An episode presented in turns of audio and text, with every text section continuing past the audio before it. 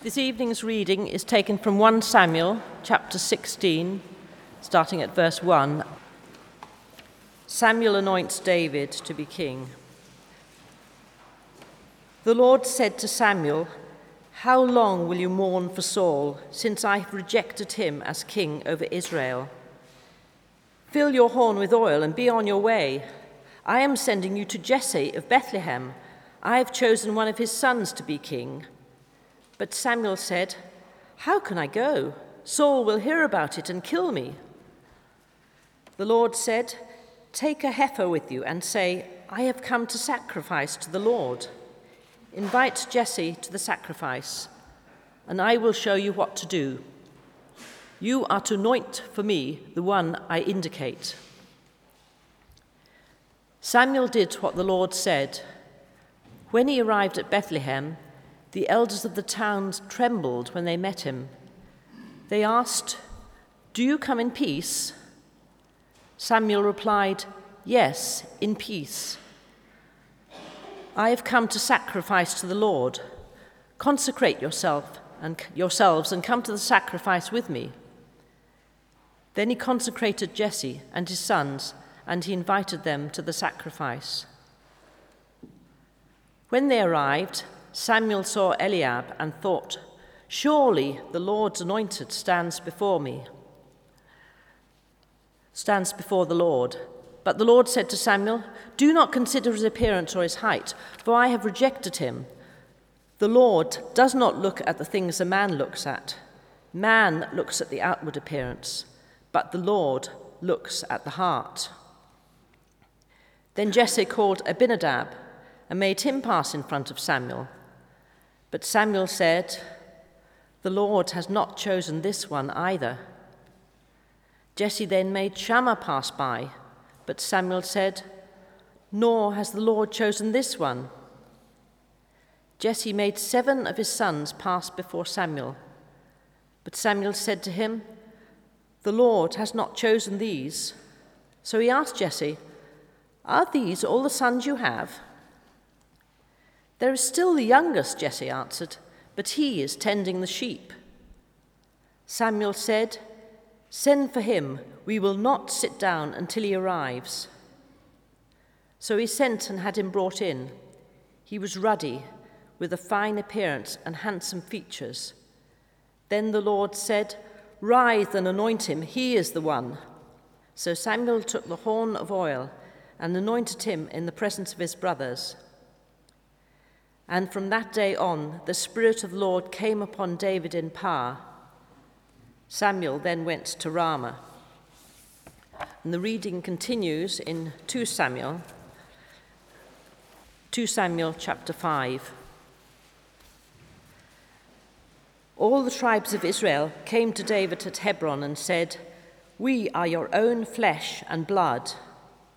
In the past, while Saul was king over us, you were the one who led Israel on their military campaigns. And the Lord said to you, 'You shall shepherd my people Israel, and you shall become their ruler.'"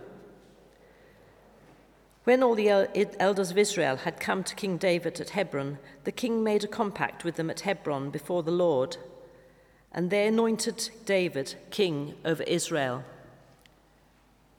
David was 30 years old when he became king, and he reigned for 40 years. In Hebron, he reigned over Judah for 7 years and 6 months, and in Jerusalem, he reigned over Israel and Judah for 33 years. This is the word of the Lord. Thanks be to God.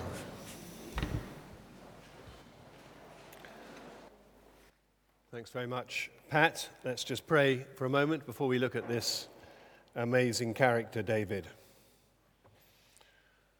Father, we thank you that we can identify a bit perhaps with David. We feel perhaps that there are many others who could be better Christians than we are, better followers of you, more gifted, more suited perhaps for the role that you have put us into. But as we look this evening, we see in your word that you chose David and set your Spirit upon him. And as believers before you this evening, we know that there is a real sense in which you have chosen us to be part of your family, part of God's family, here at St. Andrews, and we marvel at that and wonder at it. And we pray tonight that as you took David and made him into a mighty man of God, a mighty king, a mighty influence for good in the world, so you would help us to be the people you want us to be. For Christ's sake, amen.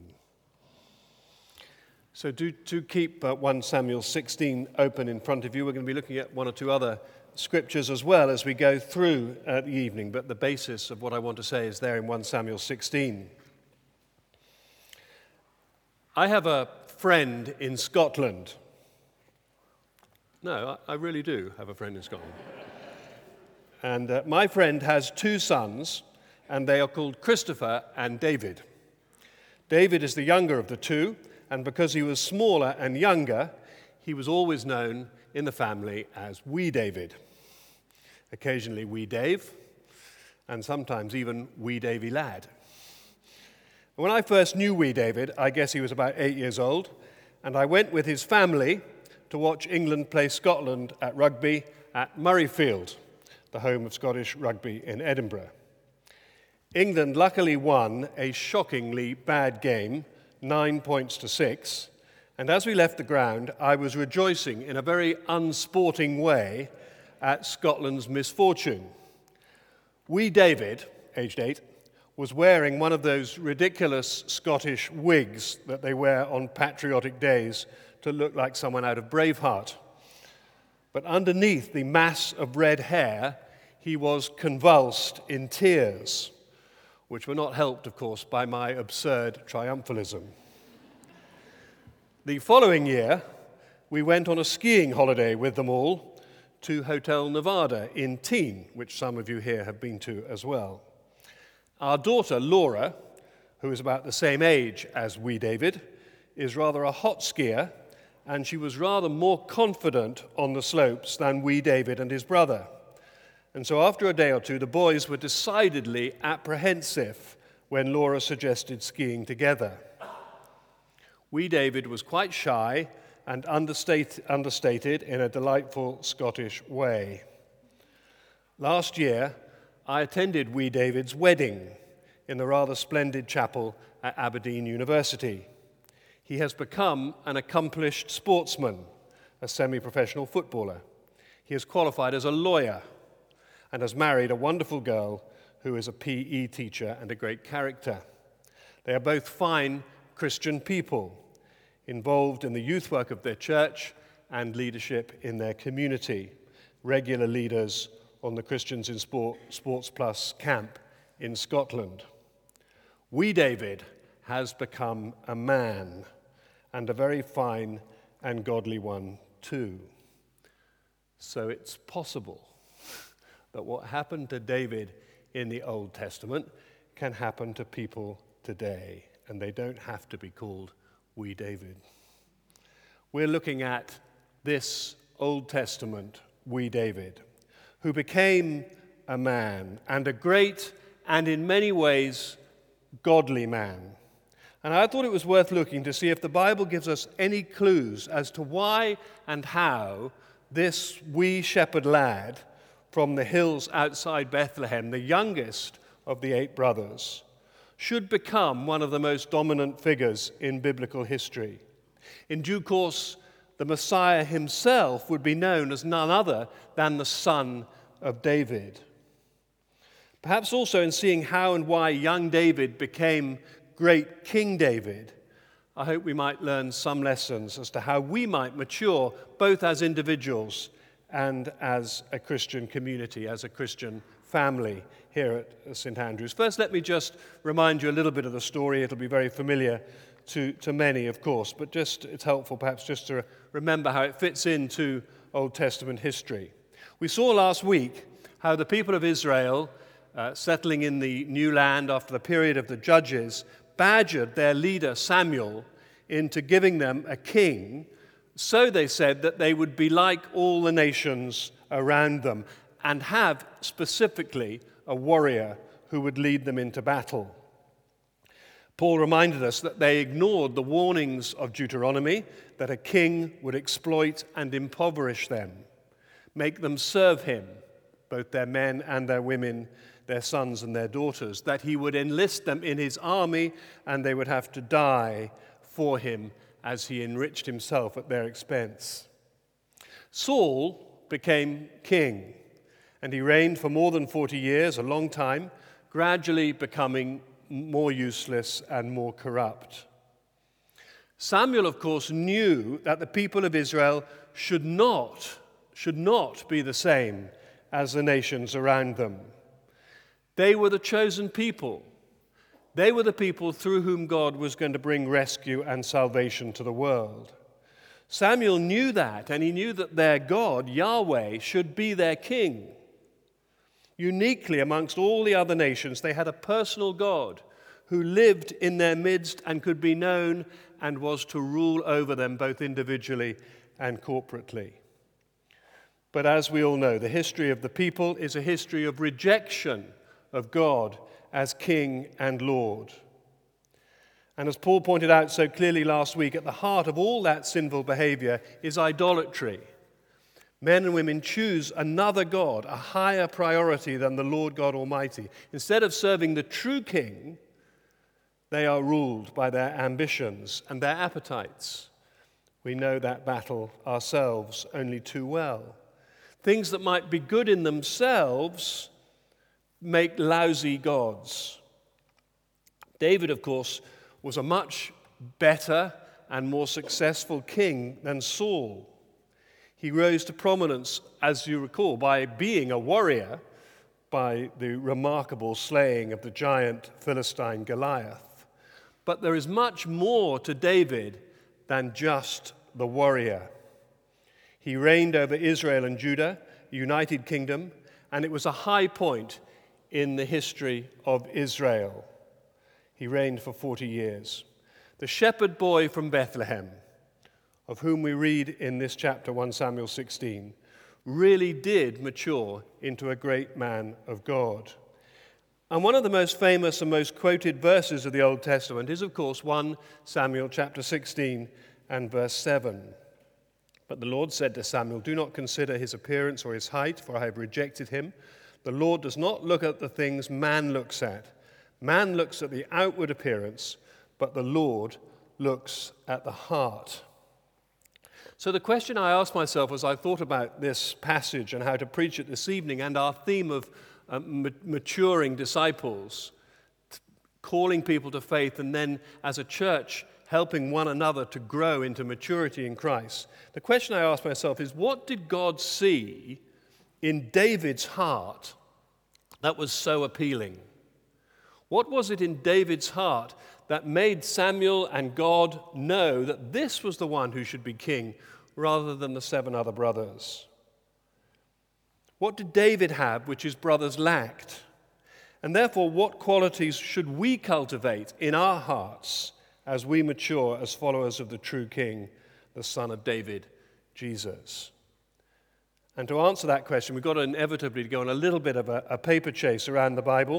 And we're going to travel fast, but I hope that you'll be able to keep up and follow with me. There are 5 things that I think we can observe from David that will help us, I believe, mature as disciples.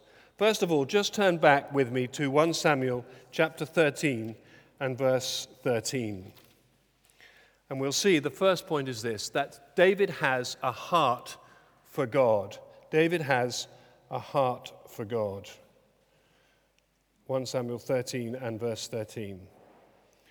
We're listening in on a conversation between the failing Saul and Samuel. "You acted foolishly," Samuel said. "You have not kept the command the Lord your God gave you. If you had, he would have established your kingdom over Israel for all time. But now your kingdom will not endure. The Lord has sought out a man after his own heart and anointed him leader of his people, because you have not kept the Lord's command." The Lord has sought out a man after his own heart. Now, I have, you'll be relieved to know, promised myself that I will not mention the Olympics or Paralympics at every sermon for the next 6 months. But I have to say that I went on a journey at the Paralympics, which illustrates the point that I want to make here. And in talking to others who went to some of the Paralympic events, I think others went on this journey as well. I feared at the Paralympics that I would only see disabled people rather embarrassingly trying to do sport which they could not really do. I was worried that I would see only the outward disability. And I found myself to be completely wrong. I completely changed my mind, almost immediately, in fact, particularly as I was privileged to be inside the Paralympic village where thousands of wonderful disabled people were living. I found myself seeing elite athletes with remarkable abilities, not disabilities. Being able to meet some of them and pray with them meant that I began to see into their hearts, if you like, beyond the disability. And I found it humbling and exciting, and I was astonished at the incredible athletic achievements that they made. In the end, actually, for me, it outdid even the Olympics, which was a fantastic sporting event.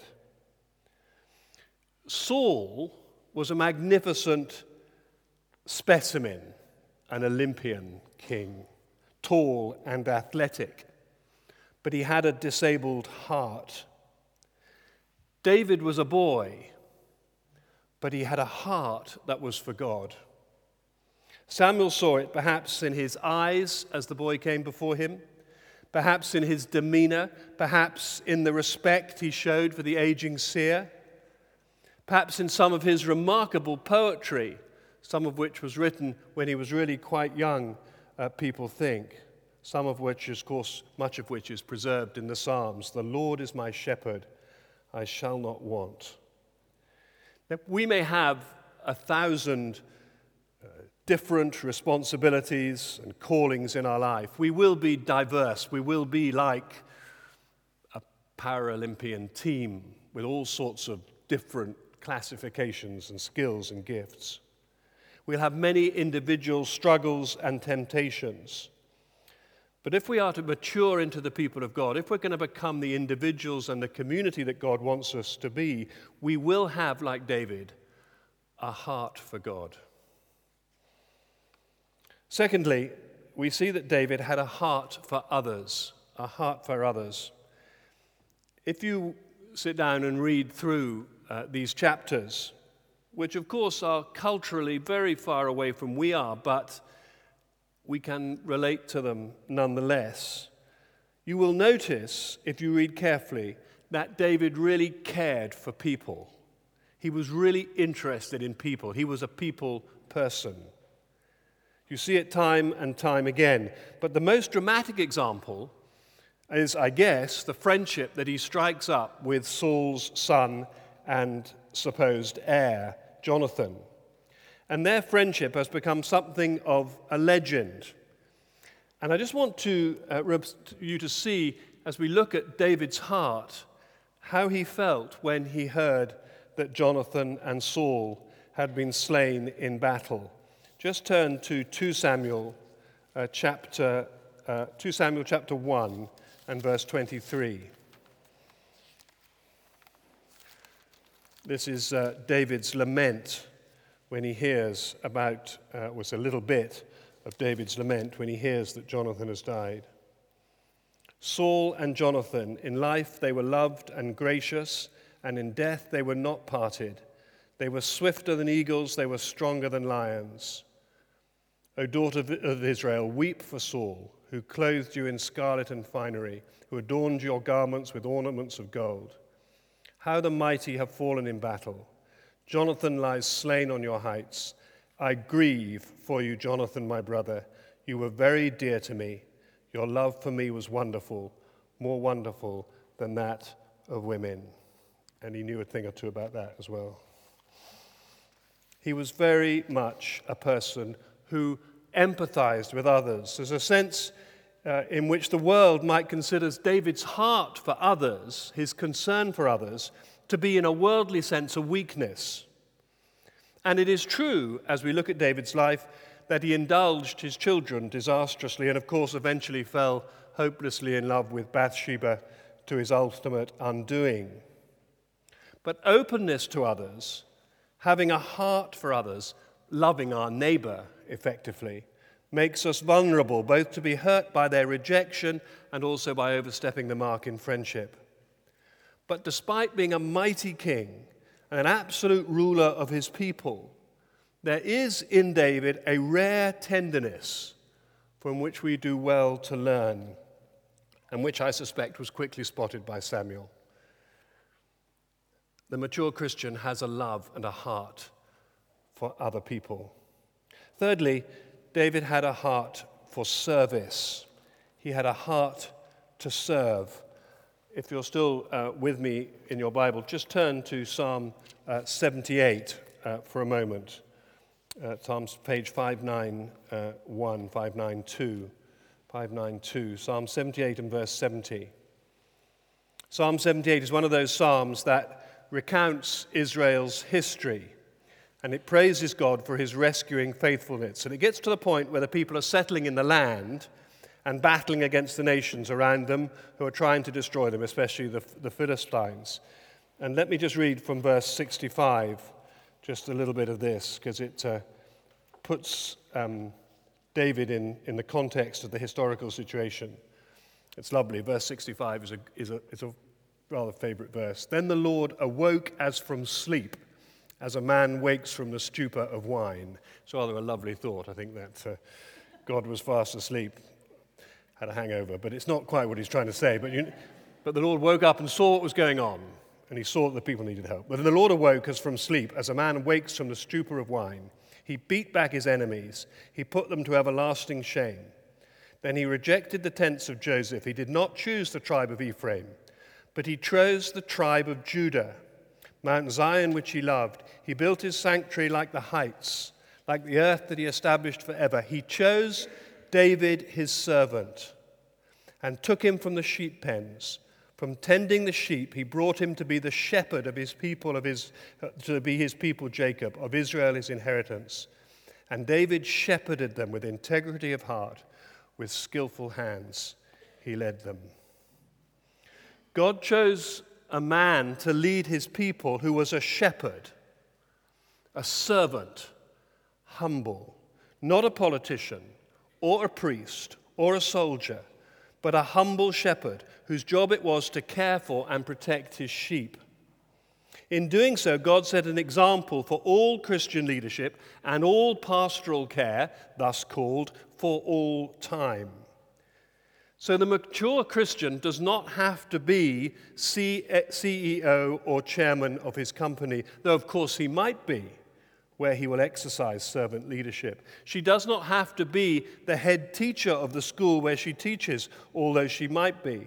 He does not have to be the father who lords it over his children, though of course he might sometimes have to exercise discipline. She does not have to be a wife who henpecks her husband, although of course at times she might need to correct him. She will. But the mature Christian, whether in leadership or humble support of a leader, must have a servant heart. There has to be a joy in seeing others prosper and do well and serving them. The delight of the mature Christian, and this I believe was David's delight, was to see God's cause furthered, God's kingdom grow, and his name glorified. He served the King of Kings, though he was the king. And he saw others grow to greatness. We should need no other thanks as mature Christian, other than that we know that we have done God's will. Psalm 89, don't bother to turn to it, but just want to read it. Psalm 89 and verses 19 and 20 tell us that God found David. It's a rather wonderful way of putting it. It puts it like this. Once you spoke in a vision to your faithful people. You said, I have bestowed strength on a warrior. I have exalted a young man from among the people. I have found David, my servant. With my sacred oil, I have anointed him.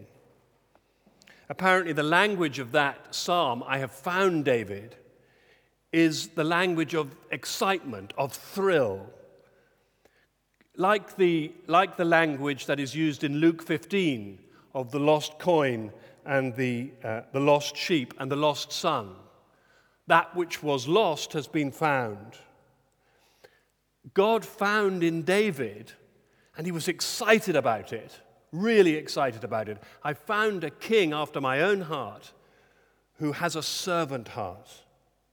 And he was thinking, this is the sort of king I need. I'm excited. I've found the one I want. May he find such hearts in us. People with servants' hearts are people that God invests in.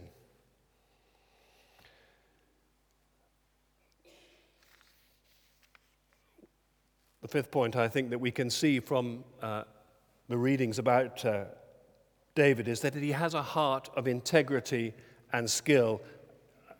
I spotted this again in Psalm 78 right at the end. David shepherded them with integrity of heart, with skillful hands he led them. God wanted a man of integrity and skill. This was a very, very important job. He needed someone with integrity and skill. And by any estimation, David was a remarkably gifted person. And we should not beat ourselves up because we don't have such an astonishing variety of gifts and skills as he did. He was a great leader of men. He provoked amazing loyalty in those that he knew. He was a courageous and successful military commander. He was an eloquent poet. He was an able musician. He was a faithful friend. He was a wise judge and king. A man of both great moral strength and yet full of mercy. Do you remember how when he was battling against Saul, he had Saul at his mercy in the cave, and yet he spared his life because he would not touch the life of the Lord's anointed. And, of course, he loved Saul, and he loved Saul's son, Jonathan, as well. He was a man of mercy. He was chosen by God at a crucial time in Israel's history because he was well equipped for the job. He was the right man in the right place at the right time. And that will be true for all of us as we mature as Christians. The exercise of integrity, whether in small things or in huge things, as in David's case, these things will enable us to use our skills in the way in which God wants us to do it. However humble and insignificant they may seem, God will enable us to be in a place where he can use us to his glory. If our hearts are for him, if our hearts are for others, if we have hearts for service, if that is where our heart is, God will use his people, and he'll use the gifts with which he's given us. Wherever we are, we can serve his cause and see his kingdom grow. One ancient Victorian commentator, which book I pulled out of my shelves and blew the dust off, put it like this: we are immovable when we touch the bedrock of God's choice and hear him say, "You are to bear my name." We are immovable when we touch the bedrock of God's choice and hear him say, "You are to bear my name."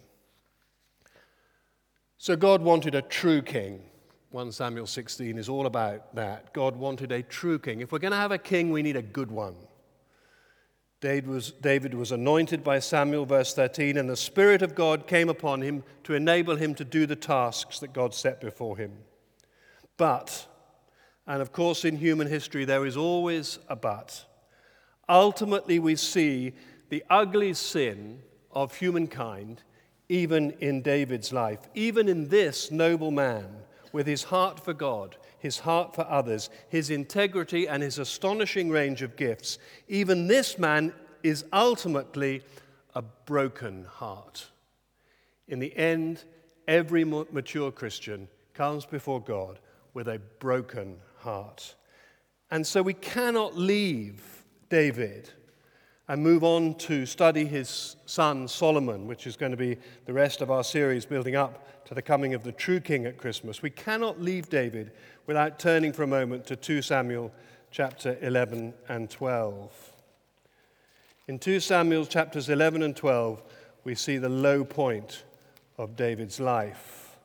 He lusts after Bathsheba, sunbathing topically topless on her roof. Let it be a lesson to all. He sleeps with her. He arranges her husband's death and is then rumbled by the prophet Nathan. So let's just look for a moment at chapter 12 and verse 7, where Nathan points out to David what he's done wrong. Nathan said to David, "You are the man. This is what the Lord, the God of Israel, says. I anointed you king over Israel, and I delivered you from the hand of Saul. I gave your master's house to you and your master's wives into your arms. I gave you the house of Israel and Judah, and if all this had been too little, I would have given you even more. Why did you despise the word of the Lord by doing what is evil in his eyes? You struck down Uriah the Hittite with the sword and took his wife to be your own. You killed him with the sword of the Ammonites. Now therefore the sword shall never depart from your house, because you despised me and took the wife of Uriah the Hittite to be your own." David, I believe, is genuinely heartbroken by what occurs. Verse 13, David said to Nathan, "I have sinned against the Lord." Psalm 51 spells it out even more clearly. "I have sinned against the Lord." Nathan replied, "The Lord has taken away your sin. You're not going to die. But because by doing this you have made the enemies of the Lord show utter contempt, the son born to you will die." So he's heartbroken, initially at the terrible thing that he has done, the terrible adultery with Bathsheba and the shocking arrangement of Uriah's death. He's heartbroken at his sin, and he's heartbroken, of course, at the tragic death of Bathsheba's first child. And there is a sense in which he never recovers from this setback, and the consequences are disastrous for his legacy, as we shall see. But we have a redemptive God. And David and Bathsheba, in due course, have a son whom they call Solomon, of whom we will hear much more in the days ahead. But the lesson, surely, for us is this: God longs for his people to be mature, with hearts for him, with love for others, with a willingness to serve with integrity and skill. But at the end of the day, because of our sinfulness and our weakness, our hearts will be broken, because we will not be the sons and daughters of God that we long to be. We need a greater role model and a greater king than David. We don't just need an example, we need a rescuer. The flaws that we see in our own lives are flaws that we see in his, and we need a king to forgive us, a king to restore us, and a king to refill us with his spirit when our hearts are broken. Thank God that we have such a king in Jesus. Let's pray.